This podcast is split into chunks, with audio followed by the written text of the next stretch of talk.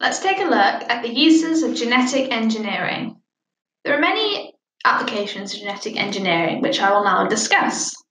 One of these is transferring genes into plants. Many genetically modified crops, which we call GM crops, exist. They have been engineered to have the following characteristics. So they might have resistance to diseases, insects, or herbicides, and the production of larger or better quality fruits, in our opinion, so like a nice shaped fruit. We can also use genetic engineering to transfer genes into bacteria. Bacterial DNA has been engineered in such a way that it contains the human insulin gene. By creating a colony of this modified bacteria, there can be rapid and cheap production of large quantities of human insulin, which can then be used to treat type 1 diabetes. We can also transfer genes into animals. Sheep have had their genomes modified so that their milk contains drugs that can be used to treat human diseases. There are several advantages and disadvantages to genetic engineering, as with most things. So it's a very exciting technology and can have some potentially groundbreaking uses. So, some advantages of genetically modified crops are that GM crops generally show increased yields. This means they could help to provide the nutrients that are often missing from the diets of those living in developing nations. For example, golden rice can help reduce vitamin A deficiency, which can cause blindness. GM crops are popular in some parts of the world and no complications have been experienced so far. Genetic engineering could also prevent inherited diseases if we genetically modified something.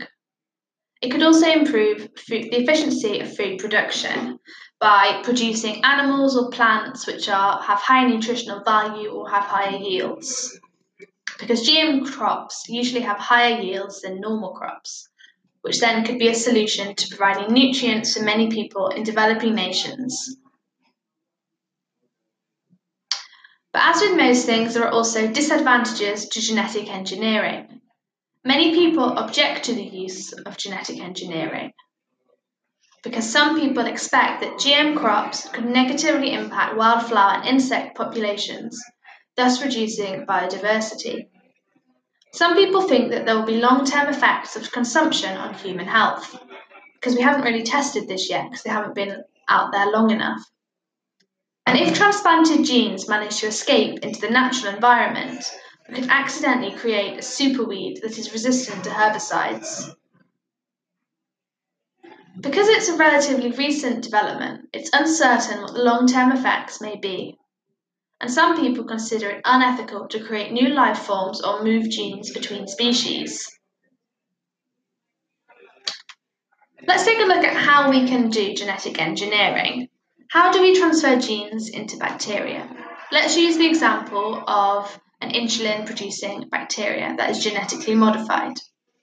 So, the gene that produces insulin can be inserted into bacteria so that those bacteria can mass produce insulin to treat people with diabetes.